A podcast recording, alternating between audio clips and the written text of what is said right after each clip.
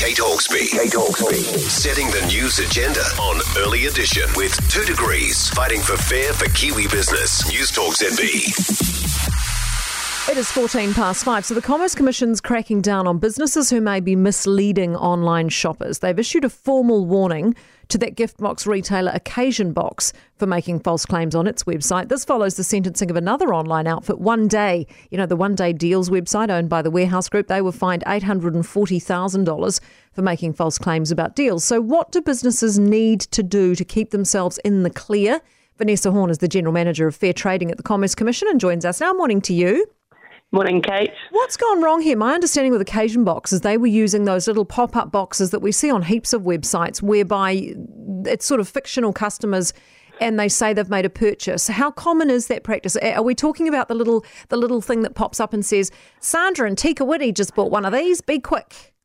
You're exactly right, um, Kate. So these these things are called social proof, and the pop up boxes, essentially, um, with Occasion Box, um, they uh, identified that there were fake purchases being made by fake people um, from around New Zealand. So the pop ups would say things like, Claire from Nelson has just bought something. There was no Claire and there was no Nelson, and actually nobody had bought anything either. So all three things um, were misleading to people on that website. Look, I'm just aghast at that. I've always been suspicious of that. well, Super dodgy. Yeah.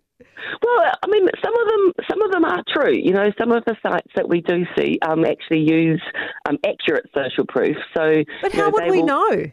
Well, the thing is, we, we don't as consumers, and so yeah. the obligation is on businesses to make sure that they can back it up. If they say that um, Sophia Nelson has just bought um, something, then Sophia Nelson does need to have just bought that thing. Right. The other thing we see commonly online, uh, especially with daily deals and things, a countdown timer, you know, indicating you've only got a certain time to get the item at that price. Yeah, um, they're, they're very, very common, and it's something that you don't see in bricks and mortar shops, isn't it? You know, you, you don't have a countdown timer um, when you go to the supermarket usually. Um, and so, again, people can use them, but they do need to be correct. So, if there's a countdown timer that either suggests something needs to be purchased within the next five minutes, um, or there are only five things left. Again, that has to be true. So if the if the sale is going to end in five minutes, that's fine to say it is going to end in five minutes, but it can't then end in three days. Right, got you.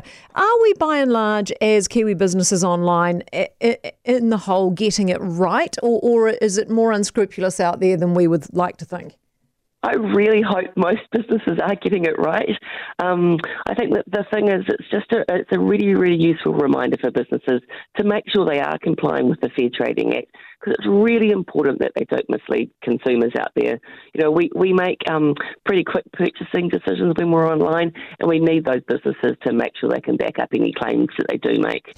Um, but if there are problems, please let the Commerce Commission know. Yeah, what else can we do as consumers? Because it is really hard for people to know. You know, you're bombarded with so much online. What what specifically should we watch out for, or you know, if we think something's a wee bit misleading? I mean, how would we really know? I, I, I think the, the thing, especially online, is just, just to take a pause for for a minute. If you're if you are feeling pressure because you've got a countdown clock in, you've got a sale, then you've got a great deal, and thirty nine thousand people have already purchased it. Mm-hmm. Just to just to take a pause and think, actually, mm, does this all seem true? But then also have a look at another website as well, and you know, and see what other businesses are offering out there too, because that gives you a comparison. Um, yeah. Yeah, great advice, Vanessa. Thank you so much, Vanessa Horn, who is the General Manager of Fair Trading at the Commerce Commission. That stuff really peeves me off because you can imagine, you know, for many people, it's a really bamboozling, confusing time and they're getting suckered into stuff, which is really uncool. 90% of parenting is just thinking about when you can have a break.